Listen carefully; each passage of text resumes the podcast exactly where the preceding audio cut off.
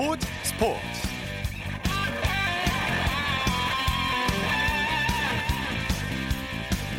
여러분 안녕하십니까? 아나운서 이창진입니다. 해외 무대에서 한국 선수들뿐만 아니라 한국의 감독들도 맹활약하고 있는데요. 그 대표적인 사람이 베트남에서 신드롬을 일으키고 있는 박항서 감독이죠. 박항서 감독이 이끄는 베트남 U22 축구 대표팀이 동남아시안 게임 4강에 진출했고 60년 만에 우승까지 누리게 됐습니다. 또 최강희 감독이 이끄는 상하이 선화가 중국 축구협회컵 정상에 올랐습니다. K리그 최고의 명장으로 인정받던 최강희 감독 새로운 도전을 위해 중국 무대에 진출했었는데요. 그런데 텐진의 운영이 어렵게 돼 시즌 개막도 하기 전에 계약이 해지됐고요. 딸에는 성적 부진으로 5개월 만에 물러나야 했습니다. 하지만 지난해 9월 상하이 선화의 부임에 우승 트로피를 챙기며 성공적인 첫 해를 보냈습니다. 박항수 감독과 최강희 감독의 활약상 잠시 후 축구 전문 기자와 자세히 살펴보겠습니다. 토요일 스포츠 버스 먼저 프로농구 소식으로 시작합니다. 조현일 농구 해설위원과 함께합니다. 안녕하십니까? 네, 안녕하십니까? 선두 SK의 질주가 무섭네요. 전자랜드를 꺾고 3연승을 거뒀죠? 네, SK가 전자랜드를 원정에서 80대 73으로 꺾었습니다. 아, 오늘 승리로 SK는 시즌 14승째를 따내면서 2위 DB와의 차이를 더욱 벌렸고요. 네. 어, 오늘 이 트로이 길레너터가 뛴 전자랜드는 아쉽게 홈에서 패하면서 공동 4위가 됐습니다. 네, 경기 종료 직전 SK 워니 선수의 덩크슛 정말 멋졌죠? 네, 자밀 워니의 덩크로 SK가 승리의 쐐기를 박았는데요. 이 4쿼터에도 SK는 10점차 안팎의 격차를 이어갔습니다만 김낙현 선수의 외곽포를 제어하지 못하면서 73대 76까지 쫓기기도 했습니다. 네. 하지만 승부처 집중력이 워낙 좋았고요. 종료 1분 46초 전 김선형 선수의 레이업 그리고 50.3초 전에 김선형 선수의 스틸에 이은 워니의 아주 멋진 덩크로 승기를 잡았고 결국 이대로 승부로 마무리가 됐습니다. 네. 오늘 경기 MVP를 꼽는다면 어떤 선수를 꼽을 수 있을까요? 네, 최성원 선수를 빼놓을 수가 없는데요. 이 문경은 감독 역시도 이 최성원 선수 덕분에 승리를 따낼 수 있었다는 이야기를 했습니다. 네. 아, 김낙현 선수의 수비를 위해서 최성원 선수가 코트를 오랫동안 밟았는데요.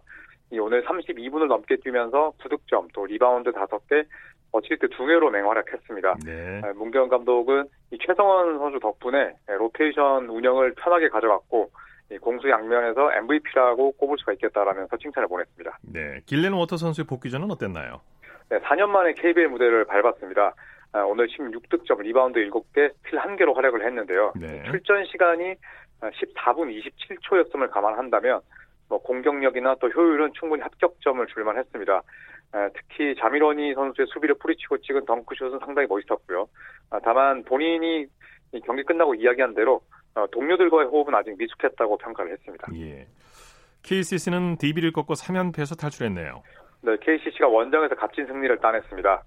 원주 종합체육관에서 열린 아, 정규리그 원주 DB와의 원정 맞대결에서 접전 끝에 66대 63으로 승리했습니다. 네네. KCC는 오늘 승리로 3연패 탈출과 동시에 두 자리 승수 10승째를 따냈고요. 또 올 시즌 처음으로 어, 전구단 상대 승리를 기록했습니다. 네, 말씀하신 대로 경기 내내 접전이 펼쳐졌죠.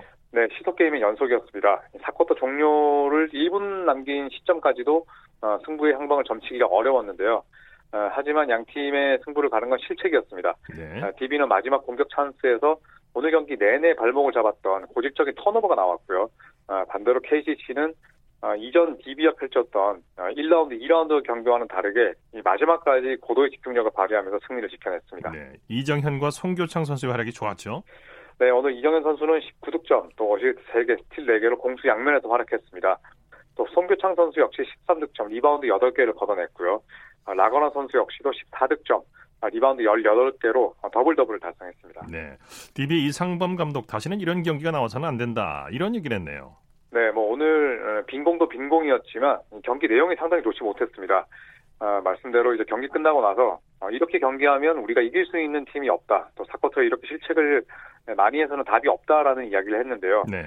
아, 현재 호흡을 맞추는 과정이라고 해도 오늘 경기는 아, 봐주기가 힘들었다면서 선수들의 각성을 어, 또 요구했고 또 선수들의 이 회의했던 정신력을 강하게 질책했습니다. 네. 최하위 팀인 오리온과 LG가 단도대 매치를 벌였죠? 네, 오늘 이 공동 9위 맞대결이 고양 체육관에서 열렸습니다. 아, 오리온이 웃었는데요. 네. 오리온이 창원 LG를 72대 64로 물리치고 어, 7승 12패로 LG를 떨어뜨리면서 단독 9위가 됐습니다. 네. 아, 오리온은 이성현 선수가 아, 4쿼터에 쐐기 5득점을 포함해 양팀 최다인 17득점으로 승리를 주도했습니다. 네. 모든 선수들이 고른 활약을 해줬죠. 네, 이승현 선수의 17득점 이외에 또 최승욱 선수가 친정인 LG를 맞아서 13득점, 리바운드 3개로 올 시즌 최고의 활약을 펼쳤습니다. 네. 그리고 이 보리스 사보비치가 11득점을 보탰고 또 최진수 선수 역시 3점슛 1개 포함해서 10득점, 또 장재석 선수까지 10득점을 올리면서 오늘 오리온에서는 무려 5명의 선수가 두 자리 득점을 올렸습니다. 네. 이번에는 여자 프로농구 살펴볼까요? 신한은행이 하나은행을 꺾고 시즌 첫 연승을 기록했네요. 네, 신한은행이 홈에서 하나은행을 77대 71로 꺾었습니다. 2연승을 달렸고요. 또 이 2연승과 동시에 승률 5할, 또 단독 3위에 오르는 기쁨을 맛봤습니다. 네. 반면 하나은행은 아쉽게 패하면서 삼성생명과 공동 4위로 순위가 내려갔습니다. 네. 양 팀이 치열한 접전을 벌였죠? 네, 3쿼터 이후에도 끌려가던 신한은행이 아주 거센 추격전을 벌였습니다. 어, 김이슬의 3점슛, 그리고 한엄지 선수의 골밑 득점으로 55대 57까지 추격을 했고요. 아, 4쿼터 중반에 이 한엄지 선수의 3점으로 리드를 잡았고 또 비키바흐의 골밑 활약이 이어지면서 승부를 뒤집었습니다. 네네. 이 정상일 신한은행 감독도 10점 차 이상으로 끌려가던 경기를 뒤집었기 때문에 1승 이상의 가치가 있다 이런 이야기를 했습니다. 네, 말씀하신 대로 비키바흐 선수가 골밑을 장악했어요. 네, 오늘 뭐 리바운드 자체는 적었습니다만 23득점, 어시스트 4개로 공수 양면에서 활약을 했습니다. 이 하나은행이 추격에 나선 시점마다 비키바흐 선수가 찬물을 끼얹었고요. 네. 어, 경기 종료 직전에 이 엔드원 포함해서 어, 혼자 5득점을 만들어내면서 하나은행의 골밑을 초토화시켰습니다. 아, 덕분에 신한은행은 종료 2분 30여 초를 남기고 이 비키바흐 선수의 득점으로 인해서 6점 차로 앞서면서 승기를 잡을 수가 있었습니다. 네. 내일 프로농구 경기 일정과 관전 포인트 짚어주시죠. 네, 내일 총 어, 남자 프로농구 4경기가 열립니다. 아, 부산에서는 KT와 현대모비스의 만남이 펼쳐지는데요. 최근 들어서 KT가 외곽슛이 터지면서 아주 좋은 흐름을 타고 있습니다. 네. 그리고 고양체육관에서는 오리온과 KGC의 맞대결이 펼쳐지고요. 잠실에서는 삼성과 LG의 만남이 있습니다. 그리고 전주에서는 KCC와 전자랜드가 만나게 되는데 두 팀의 골밑 대결이 아주 또 많은 기대를 모으고 있습니다. 네. 자, 소식 감사합니다. 네, 고맙습니다. 농구 소식 조현일 농구 해설위원과 정리했고요. 이어서 프로배구 소식 살펴보겠습니다. 스포츠 동아의 강산 기자입니다. 안녕하십니까? 네, 안녕하세요. KB손해보험이 우리카드를 상대로 대역전승을 거뒀네요. 네, 오늘 장충체육관에서 열린 경기에서 KB손해보험이 우리카드를 세트 스코어 3대 2로 꺾고 12연패 후 2연승으로 한동희 계기를 마련했습니다. 네. KB손해보험이 2세트까지 뒤지고 있었는데 경기를 어떻게 뒤집었나요? 사실 2세트까지는 우리카드의 일방적인 흐름으로 전개됐는데요. 네. KB손해보험이 3세트부터 높이를 앞세워 분위기를 반전할 수가 있었습니다.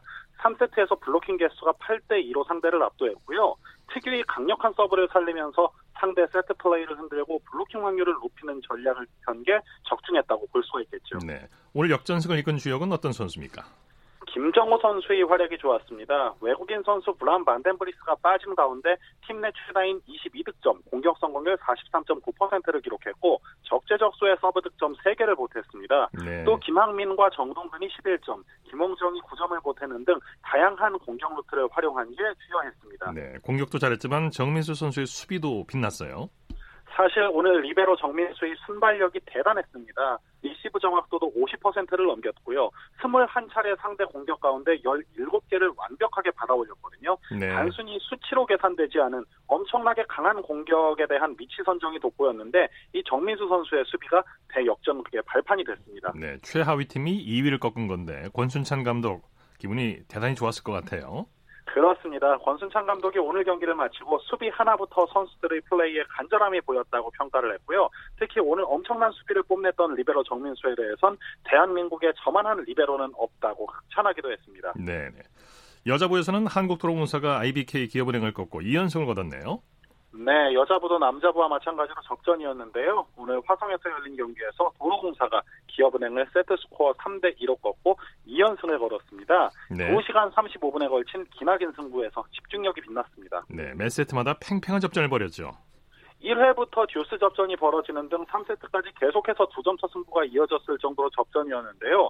사실 도로공사가 3세트까지 이 접전에서 두 세트를 내주는 바람에 다소 불리한 위치에 놓인 듯했지만 4세트를 25대 21로 따내면서 한숨을 돌렸고 5세트에서 다양한 공격 루트를 십분 활용하면서 승리를 따낼 수 있었습니다. 네. 박정아 선수가 에이스 역할을 톡톡히 해줬어요. 외국인 선수 테일러 쿡이 부상으로 결장한 상황에서 박정아 선수가 에이스 역할을 해줬죠. 오늘 무려 40득점에 공격 성공률 43.8%를 기록했고요. 전새얀이 13득점, 문정원이 11득점, 유서연이 9득점으로 힘을 보탰는데 국내 선수들이 공격력을 검증한 상황에서 외국인 선수가 제대로 가동되면 반등할 수 있다는 희망을 보여주기에 충분했습니다. 네, IBK 기업은행이 지긴 했지만 김주향과 어나이 선수는 아주 잘했죠. 그렇죠. 사실 올 시즌 어려운 가운데 김주향 선수의 발굴이 큰 수확인데요. 오늘 김주향 선수가 26득점에 44.6%의 공격 성공률로 자기 목 이상을 해줬습니다. 네. 사실 어나이 선수가 21득점을 올렸지만 공격 성공률이 29.9%로 좋지 않았던 게 조금 아쉬웠는데요. 국내 선수들이 조직력을 살려서 득점 루트를 넓힐 수 있다는 것을 보여주면서 앞으로의 전망을 밝힌 게 오늘 경기의 수확이었습니다. 네. V리그 내일 경기 일정과 관전 포인트 짚어주시죠. 네, 내일은 대전에서 남자부 삼성화재와 한국전력, 장충체육관에서 여자부 GS칼텍스와 흥국생명이 맞붙습니다. 네. 여자부 경기에 조금 더 관심이 쏠리는데요. 승점 25점으로 1위인 GS칼텍스가 승리하면 그 자리를 조금 더 굳건히 지킬 수가 있게 되고 한국생명이 승리할 경우 1위부터 3위까지 승점 차이가 1점으로 상위권 싸움이 더욱더 치열해질 전망입니다. 네. 사실 상하위권의 양극화가 확실한 여자부 상황을 살펴보면 내일 양 팀의 경기가 향후 순위 싸움에 굉장히 중요한 영향을 미칠 전망입니다. 네, 소식 감사합니다. 고맙습니다. 프로배구 소식 스포츠 동아의 강산 기자였습니다.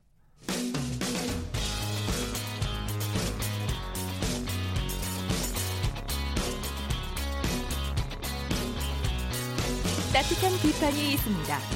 냉철한 분석이 있습니다. 스포츠 스포츠 이어서 매주 토요일 보내드리는 정수진의 스포츠 현장 시간입니다. 얼마 전까지만 해도 우리에게 생소했던 주짓수 이제는 여성이나 어린이들도 즐길 만큼 인기를 끌고 있고 다양한 주짓수 대회도 열리고 있는데요. 오늘은 그중에서 서울 International 오픈 주짓수 대회 챔피언십 현장으로 함께 가보시죠. 누나 어느 어느로 이기고 있어요. 머리 받고 골반 막으면 안 걸려요. 진행 이기고 있다. 10초, 10초. 10초 버티라, 10초. 10초. 2초, 1초 끝. Nice! 네, 제가 나와 있는 곳은 2019 서울 국제 오픈 주짓수 챔피언십이 열리고 있는 KBS 88 제2 체육관입니다. 도복을 입은 여러 나라의 선수들이 한자리에 모여서 열띤 경기를 펼치고 있는데요. 국제 대회라서 그런지 옆에서 응원을 하는 분들의 언어 또한 다 다릅니다. 어, 주짓수를 하는 세계인들의 열정을 이 자리에서 느낄 수가 있는데요. 지금부터 이 현장 함께 보시죠. 네, 안녕하세요. 대한 브라질리안 주짓수 연맹 이승재 대표입니다. 주짓수라고 하면 어떠한 위기 상황 속에서도 자신을 보호하고 생존하고 기회가 주어지면 또는 기회가 안 주어지면 기회를 만들어서 상대를 제압하는 그런 무술입니다. 우선은 흰띠, 파란띠, 보라띠, 갈띠, 검은띠로 나뉘고요. 시간도 5분, 6분, 7분, 8분, 10분으로 나뉩니다. 그 black belt는 프로 선수라고 보시면 됩니다. 저희 KBJJF 대한 브라질리안 주짓수 연맹에서 주관하고 주최하는 IBJJF 국제 브라질리안 주짓수 연맹에서 하는 대회입니다. 지금 한 15개국 정도 왔고요. 선수들은 한 500명대 오는 것 같습니다. 국제적으로 international하게 그 한국의 주짓수의 어떤 강함도 보여주고 외국 선수들이 한국에서 국제 대회를 할 수 있는 그런 장을 마련하기 위해서 개최하게 됐습니다. 선수들마다 포인트가 있고요. black belt 같은 경우는 포인트가 누적이 돼서 일정 포인트 올라가면 월드 챔피언십에 나갈 수 있는 조건이 있습니다. 이렇게 국제대회를 통해서 한국 사람들이 많이 출전해서 경험한다 보면은 세계 선수들과 경쟁하는 게 어렵지 않을 것 같습니다.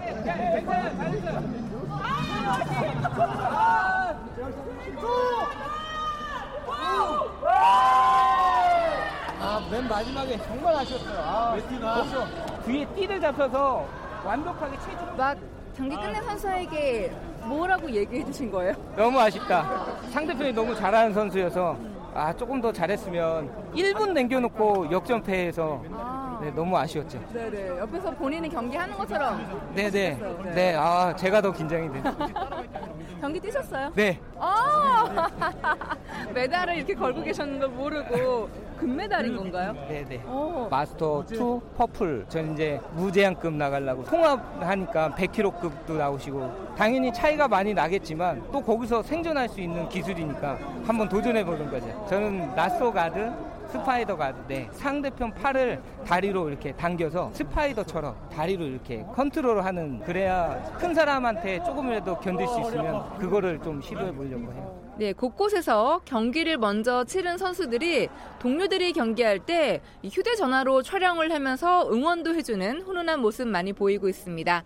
자, 그러면 이제 막 촬영을 끝낸 선수 만나볼게요. 네, 힘들게 지금 네. 코트를 빠져나오셨는데, 매트를 네. 벗어나셨는데, 많이 힘드셨어요? 어땠어요? 네, 지금 정신이 없어서. 이게 오픈이라 가지고 앱소리예요. 아. 몸무게 상관없이 하는 거예요. 근데 언니는 체급을 쳐서 한 번 더 해보자고 해서 오픈 나가고요. 저는 체급에 졌는데 자신 없어서 오픈 안 뛰어요. 저는 purple 64 체급이고요. 이경령이요. 저는 제 게임으로 가려고 했는데 반대로 좀 움직였던 것 같고요. 원래 생각대로는 가드를 가려고 했는데 잘못해서 ankle pick이라는 거 걸렸거든요. 그리고 상대방이 되게요 잘하시는 분이더라고요. 어차피 저는 brown이 돼야 되는 거니까요. 지금 purple이고 해서 purple에서는 또 다시 우승 자리 노리고 싶어요. 네, 우승을 좀 해야지만 또 brown 됐을 때도 당당할 수 있고 level up 되는 느낌이라 가지고 저는 그것 때문에 주짓수를 해요. 성장할 수 있는 느낌이라서.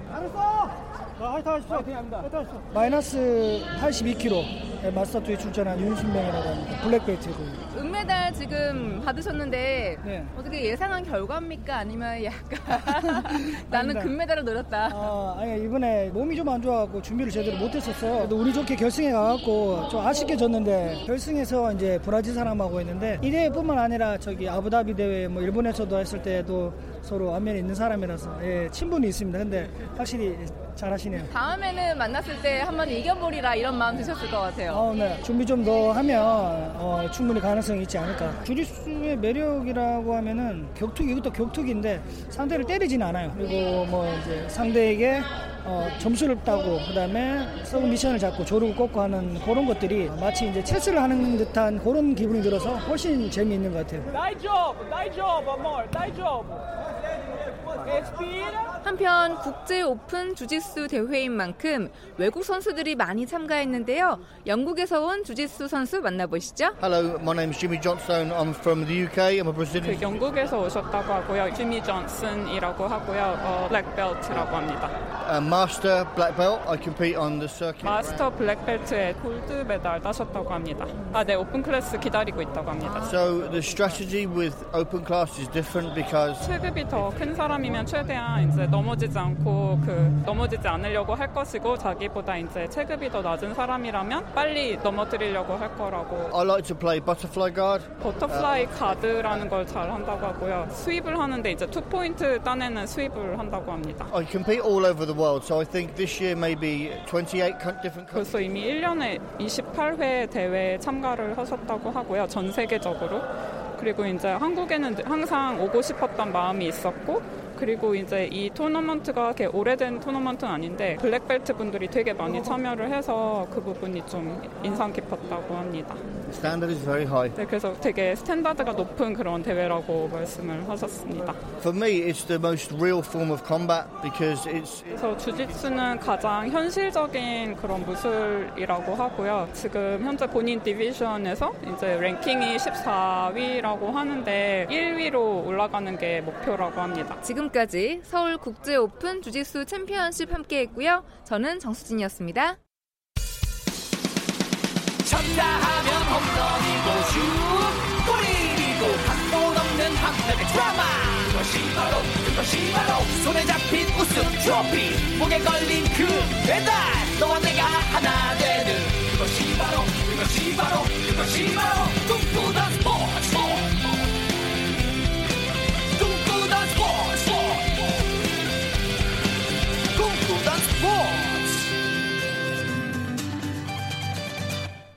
스포츠 세계의 라이벌을 집중 조명하는 시간 스포츠 라이벌의 세계 시간입니다. 매주 토요일 한겨레 신문의 김동훈 기자와 함께합니다. 어서 오십시오. 예, 안녕하세요. 오늘은 어떤 라이벌입니까? 일본 프로야구의 살아있는 전설이라고 할 수 있는 이 제일동포 장훈 선수 그리고 네. 이 장훈 선수의 현역 시절 라이벌이었던 대만 출신입니다. 왕정치. 아, 참 이름 참 새롭네. 오랜만에 들어봅니다. 그렇습니다. 오사다하루죠. 예. 예. 두 분의 라이벌 관계를 소개해드리겠습니다. 예. 두 분이 1940년생 동갑내기거든요. 예. 이 1960년대, 70년대 일본 프로야구에서 맹활약하면서 장훈 선수는 어 3,085개의 통산 최다 안타 기록을 가지고 있고요. 예. 오사다우로 왕정치 선수는 통산 868개 어마어마한 홈런 기록을 통산 홈런 기록을 가지고 있습니다. 예. 이제 80을 바라보고 있군요. 아, 그 그렇습니다. 사람이. 예. 아, 그러면 두 선수 두 분에 대해서 자세히 좀 알아보죠. 우선 장훈 선수의 어린 시절부터 살펴볼까요? 1940년 5월 20일생이거든요. 일본 히로시마에서 이남 이녀 중에 막내로 태어났습니다. 네. 이 장훈 선수의 부모님 고향은 경남 창녕인데요. 어, 이제 일본에서 태어난 장훈 선수가 1944년, 그러니까 네, 만 4살째죠, 4살 때죠. 그 트럭을 피하다가 오른손에 화상을 입어가지고 네. 엄지는 밖으로 휘어지고 약지와 새끼손가락이 붙어버렸습니다. 어. 그리고 이듬해 1945년 8월에 원자폭탄 투하로 큰 누나를 잃었고요. 아버지도 1946년 만 6살에 여의었습니다. 네. 이 지독한 가난과 또 한국인에 대한 차별, 예. 오른손 장애 이런 어 것에 시달리던 장훈 선수를 구원한 것이 초등학교 5학년 때 접했던 바로 야구인데요. 장애를 입은 오른손 대신에 왼손잡이로 바꿔서 맹훈련을 했습니다. 아 그랬군요. 예. 왕정치 선수의 어린 시절은 어땠나요? 1940년 5월 10일생인데요. 일본 도쿄에서 이란성 쌍둥이의 남동생으로 태어났습니다. 예. 근데 재밌는 것은 호적상 생일이 열흘 늦어서 5월 20일인데 장훈 선수가 태어난 날이 바로 5월 20일이에요. 네. 그러니까 어떻게 보면 좀 두 분이 굉장히 운명적인 어, 만남이죠. 원래 왕정치 선수가 6남매였지만 같은 날 태어난 쌍둥이 누나 그리고 막내 동생이 어렸을 때 숨졌거든요. 그러면서 네. 장훈 선수하고 똑같이 이남 이녀의 막내로 자랐습니다. 네. 생일도 비슷하고 또 형제도 비슷했죠. 대만 국적으로 그 역시도 어린 시절에 따돌림과 멸시를 많이 당했는데 초등학생 시절엔 스모를 잘하다가 중학교 때는 육상하고 탁구를 하기도 할 정도로 운동에 좀 재능이 많았는데요. 야구는 큰형의 영향으로 초등학교 4학년 때 반 친구들하고 함께 이제 팀을 만들어 가지고 시작을 했는데요. 이 턱걸이도 잘 못하고 팔씨름도 약했던 아이였는데 야구는 좀 곧잘 하면서 투수와 4번 타자로 활약했다고 합니다. 네, 네. 장원 선수의 고교 시절은 어땠나요? 히로시마 마스모토 상고로 진학을 했었는데요. 근데 고시인 대회에 출전하려다 보니까 이 학교가 좀 약해가지고 오사카에 나니와 상고로 전학을 했습니다. 예. 그런데 이 장훈 선수하고는 무관하게 야구부가 야구부가 학내 폭력 사태에 연루되면서 이 대회 출전이 지금 금지되는 일도 있었습니다. 예. 그 대신에 장훈 선수가 제일동포 선발팀에 뽑혀서 우리나라 고교팀과의 원정 순회 경기에서 출전을 했는데 여기서 이제 발군의 활약을 펼치면서 좀 주목을 받았고요. 네. 이 대회 도중에 아버지의 고향이죠. 어, 경남 창녕에 가서 성묘도 하고 조부모님도 만났습니다. 네. 이 선수단 환영식에서 당시 이승만 대통령과 만나기도 했는데요. 이때의 경험이 장훈 선수의 한국인의 정체성을 재확인하는 계기가 됐다 이렇게 나중에 말하기도 네. 했습니다. 왕정치 선수의 고교 시절은 어땠나요? 이 와세다 실업고등학교에 진학을 했는데요. 입학하자마자 1학년 때 3학년 에이스를 대신해서 도쿄 지역 예선 결승전에서 선발 등판을 했고요. 예. 또 1학년 때 이미 클린업 트리오 5번 타자로 또 활약할 정도로 실력이 출중했습니다. 네. 2학년 때가 정말 대단했는데요. 이 봄철 춘계 고시엔 대회에서 준결승까지 3경기 연속 완봉승을 거뒀고요. 결승에서는 완봉승은 놓쳤지만 5대3 완투승을 거두면서 감격의 우승을 차지했습니다. 네. 하계 고시엔 대회 때는 연장 11회를 완투하면서 노이트너를 달성하게 대단한 겁니다. 이건 정말 그렇습니다. 이 3학년 때는 이제 타자로 더 활약을 했는데 뭐 당시 30년 만에 두 경기 연속 홈런의 주인공이 되기도 했습니다. 네. 에, 장훈과 왕정치 두 선수는 고교 야구 시절부터 라이벌이었죠. 그렇습니다. 두 선수가 워낙 고교 시절 때부터 이름을 날렸기 때문에 장훈 선수는 오사카, 왕정치 선수는 도쿄에 있는 학교 소속이었거든요. 그래서 네. 동쪽의 왕, 서쪽의 장 이렇게 불릴 정도로 전국구로 유명을 했습니다. 예, 예. 근데 두 선수가 프로에 입단했을 때 공교롭게도 명문 요미우리 자이언츠에서 한솥밥을 먹었었는데요. 네. 그때 이제 이른바 OH4로 이름을 날렸고요. 네. 1976년에 어, 요미우리 자이언츠를 우승으로 이끌기도 했습니다. 네. 두 선수가 이런 불멸의 기록을 살펴볼까요? 장훈 선수가 1981년에 은퇴를 했는데 이때까지 프로에서 일본 프로야구에서 23년 동안 2,752경기에 출전을 했는데요. 네. 통산 타율이 3할 1푼 9리, 또 스위타자 타율 1위죠. 타율 1위를 7번이나 차지했고요. 1,676타점, 319개의 도루를 어, 세우는 대기록을 세웠습니다. 이 장훈 선수의 별명이 안타 제조기였는데요. 그라운드의 모든 방향으로 공을 쳐내는 그 타격 기술 때문에 예. 부챗살 타법, 광각 타법 뭐 이렇게 예, 좀 예. 불리기도 했고요. 맘먹은 대로 날린다는 얘기죠. 그렇습니다. 예. 네. 근데 장훈 선수가 가지고 있는 3,000안타, 500홈런, 300도루 이 기록은 세계적으로요. 미국의 메이저리그의 그 윌리 메이스 하고 장훈 선수 딱 두 명뿐이 그렇군요. 없습니다. 예. 네. 이 왕정치 선수는 프로에 와서 투수에서 타자로 이제 완전히 전향을 했는데요. 이른바 외다리 타법으로 굉장히 유명했죠. 예. 1980년에 은퇴할 때까지 통산 868개의 홈런 정말 세계 최고 기록을 남겼습니다. 네. 자, 다음 시간에는 어떤 얘기를 들려주시겠습니까? 이 장훈과 왕정치, 오사다하로, 그러니까 두 선수가 일본 프로야구에서 20년 넘게 펼쳐온 우정의 대결, 그리고 은퇴 후의 삶을 조명해 드리겠습니다. 네, 오늘 말씀 감사합니다. 예, 감사합니다. 스포츠 라이벌의 세계 한겨레 신문의 김동훈 기자와 함께 했습니다. 이어서 축구 소식 살펴보겠습니다. 중앙일보의 박린 기자입니다. 안녕하세요. 네, 안녕하세요. 잉글랜드 토트넘의 손흥민 선수가 오늘 밤 경기를 앞두고 있죠? 네, 약 2시간 15분 뒤입니다. 그 오늘 밤 자정에 번니와 프리미어리그 홈 16라운드를 앞두고 있고요. 네. 뭐 영국 언론들은 뭐 손흥민 선수가 뭐 무난히 선발 출전할 것이라고 예상을 하고 있고, 네. 어, 손흥민 선수가 지금 올 시즌 9골을 기록 중이거든요. 그한 골만 더 보태면 그 4시즌 연속 두 자릿수 득점을 기록하게 됩니다. 예. 손흥민 선수가 주중에는 뼈아픈 패배를 경험했죠. 네, 그제 맨체스터 유나이티드를 상대로 1대 2로 졌고요. 그 모리뉴 감독 부임 후에 3연승 이후에 첫 패배를 당했습니다. 네. 어, 손흥민 선수도 유효 슈팅 한 개에 그쳤고 그 본인이 그 누구와도 말하고 싶지 않을 만큼 속상했다. 또 이런 속내를 털어놓기도 했습니다. 네. 모리뉴 감독의 손흥민 활용법을 두고 아쉽다는 지적도 나오고 있죠. 네, 그렇습니다. 사실 무리뉴 감독이 공격수의 수비 가담을 중시하거든요. 어, 그러다 보니까 손흥민 선수가 그 수비에도 힘을 쏟다 보니까 어, 자신의 공격 능력을 100% 발휘하지 못하는 모습입니다. 예. 어, 그래도 번니가 좀 한 수 아래 팀인 만큼 또 이번 경기에서는 모리뉴 감독이 뭐 손흥민 선수를 좀 더 공격적으로 활용할지 또 지켜봐야 될 것 같습니다. 네. 어, 오늘 밤 경기에서는 뭐그 공격 포인트 한 두 개 정도 올렸으면 좋겠네요. 손흥민 선수가 프리미어리그 이달의 선수당 선수장 후보에 올랐죠? 네, 그 11월 선수상 후보에 어, 팀 동료 알리, 또 레스터 시티의 제이미 바디, 뭐 리버풀의 마네 등과 함께 그 7명이 포함된 그 후보 명단에 이름을 올렸고요.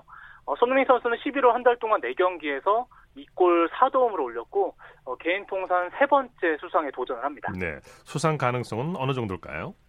네, 그 손흥민 선수가 그 매경기 공격 포인트를 올리긴 했지만 그래도 리버풀의 마네 선수가 3골 어, 1도움을 올렸고 어, 팀도 4승을 거뒀고 선두를 네. 달리고 있고요. 또 레스터시티의 바디 선수도 3골 2도움에 어, 팀도 3승을 거두면서 2위를 달리고 있어서 뭐 손흥민 선수가 좀 좋은 활약을 보이긴 했지만 그래도 또 바디의 수상 가능성이 어, 좀더 높게 또 책정이 책정이 되고 있습니다. 네, 레스터 시티 바디 선수 얘기를 해주셨는데요. 레스터 시티는 몇 년 전에 기적 같은 우승을 거뒀던 팀이죠. 네, 뭐 정확히 기억하고 계신데요. 2015-16 시즌에 어, 창단 133년 만에 또 처음으로 우승을 거뒀고요. 네. 어, 당시에 뭐 동화 같은 우승으로 화제가 됐습니다. 네. 뭐 하지만 이후에 뭐 라니에리 감독이 경질이 됐고 팀도 새 시즌 동안 중위권에 그쳤는데요. 어, 올 시즌에는 7연승을 달리면서 11승 2무 2패로 어, 또다시 깜짝 2위를 달리면서 또 주목을 받고 있습니다. 네, 이 돌풍의 비결이 뭘까요? 네, 뭐 공격수 바디 선수가 그 2015-16 시즌만큼 그 놀라운 득점력을 뽐내고 있습니다. 네네. 7경기 연속골을 포함해서 14골로 득점 선두를 달리고 있고요. 어, 그리고 리버풀을 이끌었던 로저스 감독이 또 지도력을 발휘하고 있는데 어, 15경기에서 단 9실점만 내주면서 또 이런 2위로 또 돌풍을 일으키고 있습니다. 네. 자, 국내 프로축구 소식 알아보죠. 경남과 부산이 내일 운명의 대결을 펼치게 되죠. 네, 내일 오후 2시에 창원에서 승강 플레이오프 2차전을 치릅니다. 그 1부 리그 K리그 1 11위 팀 경남과 또 2부 리그 K리그 2 2위 팀 부산이 맞붙는데요. 네. 어, 그 1차전에서는 양 팀이 0대 0으로 그 부산에서 비겼고요. 이번에 창원에서 그 끝장 승부를 펼칩니다. 네, 경남의 잔류냐, 부산의 승격이냐 이 싸움이 되겠군요. 네, 맞습니다. 그 경남은 지금 제리치를 앞세워서 1부 리그 잔류를 노리고요. 어, 부산은 5년 만에 승격에 도전하는데 또 이정엽과 이동준의 발끝에 기대를 걸고 있습니다. 네. 그 원정 다득점이 적용이 돼서 어, 부산이 골을 넣고 또 비기면 승격할 수 있는 상황이라서 네. 어, 부산이 조금 더 유리한 상황입니다. 네. 최강희 감독이 이끄는 상하이가 중국 축구협회 FA컵 우승을 차지했죠. 네, 그 상하이 선회가 어젯밤에 중국 FA컵 2차전에서 어, 산동 루능을 3대 0으로 꺾었습니다. 그 1차전에서는 0대 1로 졌는데 또 뒤집기를 하면서 3대 1로 또 우승을 차지했고요. 네. 우리 김신욱 선수가 후반 14분에 선제 결승골을 넣으면서 또 최강희 감독과 또 우승을 또 합작을 했습니다. 네, 최강희 감독이 올 시즌 마음고생이 심했죠. 네, 맞습니다. 올 시즌 중국에서만 팀을 세 차례나 옮겼습니다. 어, 텐진 취한젠을 맡았는데 어, 팀 운영이 어려워지면서 네. 팀을 떠났고요. 또 다른 이팡을 맡았는데 어, 성적 부진으로 또 물러났었는데 어, 7월달에 상하이 지휘봉을 잡고 또 김신욱 선수를 데려와서 또 FA컵 우승이라는 또 이런 성과를 이뤄냈습니다. 네. 박항서 감독이 이끄는 베트남 축구 또 한 번의 역사에 도전하게 되죠. 네, 박 감독이 베트남 22세 이하 팀도 이끌고 있는데요. 그 오늘 오후 9시부터 어, 필리핀에서 동남아시안 게임 네. 그 4강전을 치르고 있습니다. 네. 어, 캄보디아를 상대하고 있는데 전반 43분까지 그 2대 0으로 앞서 있는 상황이거든요. 네. 뭐 이변이 없는 한 또 무난한 승리가 예상되고 결승에 선착한 인도네시아와 맞붙을 가능성이 현재로선 높고요.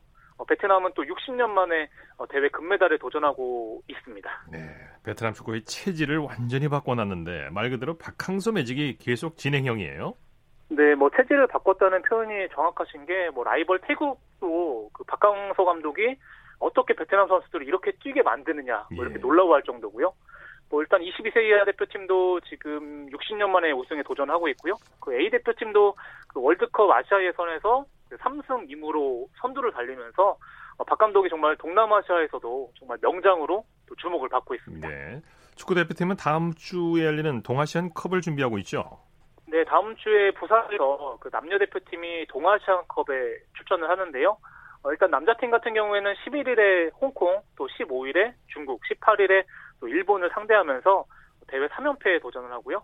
지금 뭐 손흥민 선수 같은 유럽파는 합류하지 않았지만 뭐 김보경 선수라든가 문선민 같은 국내파 선수를 앞세워서 울산에서 지금 구슬땀을 흘리고 있습니다. 네, 소식 감사합니다. 네, 감사합니다. 축구 소식 중앙일보의 박민 기자와 정리했고요. 이어서 한 주간의 해외 스포츠 소식 정리합니다. 월드스포츠 연합뉴스 영문뉴스부의 유지호 기자와 함께합니다. 안녕하십니까? 네, 안녕하세요. 미국 여자 알파인 스키 선수 미켈라 시프린이 월드컵에서 개인 통산 62번째 우승을 달성했다고요?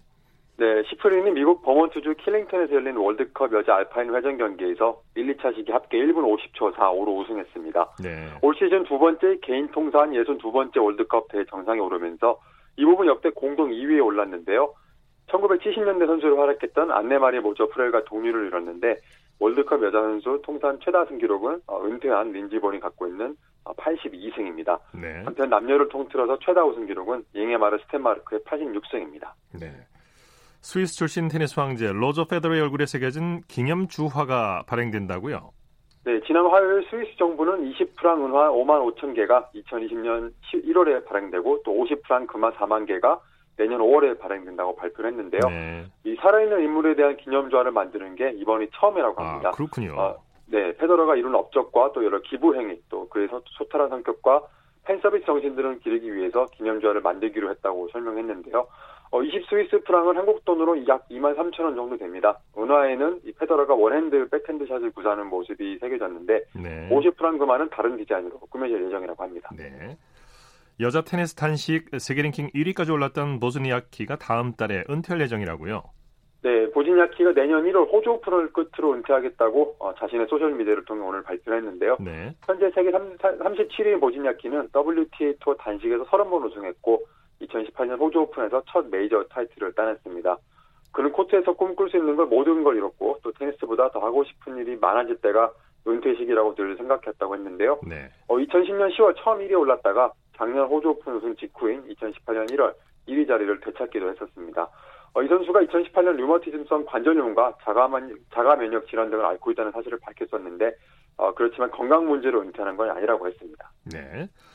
PGA 투어에서 최근 10년간 가장 빼어난 활약을 펼친 선수로 로리 맥킬로이가 뽑혔네요.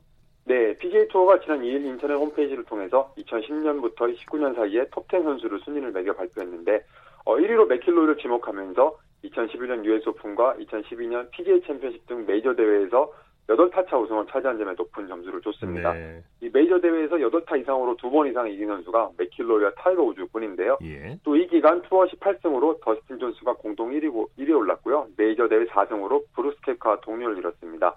또 맥킬로이는 2016년과 2019년 PGA 투어 페덱스컵 챔피언에 오르기도 했는데요. 이 순위에서는 더스틴 존슨이 2위, 조던 스피스가 3위, 브룩스 켑카가 4위, 또 타이거 우즈, 저스틴 토마스 등이 뒤를 이었습니다. 네. 이란 당국으로부터 고의 패배 지시를 받은 사실을 공개하고 망명한 유도 선수가 몽골 국적을 취득했다고요? 네, 전 이란 국가대표 유도 선수 사이, 사이드 몰라에이가 이제 몽골 국가대표로 대회에 나설 예정인데요. 이달 중순 열리는 중국 칭다오 마스터즈에서 데뷔전을 치를 예정입니다. 또 국제유도연맹은 몰라에이가 앞으로 올림픽 출전 자격을 얻기 위해서 더 많은 국제대회에 참가할 것이라고 밝혔는데요. 네. 어, 몰라이는 지난달 일본 오사카 그랜드슬램에는 국제유도연맹 난민팀 자격으로 출전해서 7위에 오른 적이 있습니다. 이 선수는 올해 8월 도쿄 세계선수권대회 열리기 전에 세계, 세계 1위였는데요. 뭐 지난 9월 국제연맹을 통해서 이란 올림픽위원회가 대회 준결승에서 일부러 지라고 지시했다고 폭로한 적이 있습니다. 네, 네. 당시 이스라엘 선수와 결승에서 만날 가능성이 있었다는 이유였는데요. 이 대회를 마치고 이 선수가 신변의 위협을 느껴서 이란으로 귀국하지 않고 망명을 한, 한 적이 있습니다. 예. 케냐가 금지 약물 복용이 적발된 선수에게 최대 징역형에 처하는 법률 개정을 추진하고 있다고 하죠. 네, 로이터 통신의 지난 화요일 보도에 따르면요, 이 케냐의 아미나 모하메드 스포츠 장관이 이러한 법률을 시급히 만들 필요가 있다고 말했는데요. 2020년 중반기에 법 통과를 목표로 관련 팀이 가동 중이라고 합니다. 네. 육상 중장거리 강국인 케냐는 최근 5년 동안 잇따른 도핑 스캔들로 논란을 빚었는데 2016년 세계 반도핑 기구는 케냐를 감시국가 카테고리 A에 올렸습니다.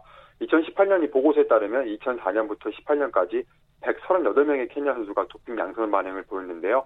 이 케냐는 2016년 리우올림픽에서 광범위한 도핑이 적발돼서 이 추방 위기에 처했는데 어, 이제 이 법안을 만들게 되었습니다. 초안에는 네. 사실 선수도 대상에 포함됐지만 입법 과정에서 빠졌다가 이번에 다시 선수를 추가하는 방법을 추진하고 있습니다. 네, 소식 고맙습니다.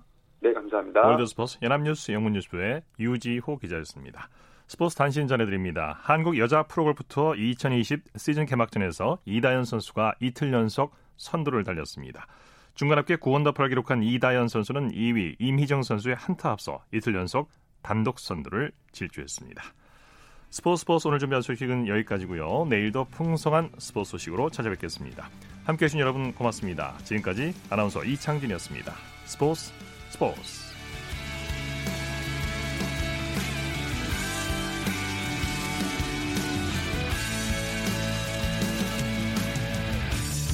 the sun goes down in front of me Reminds me where I wanna be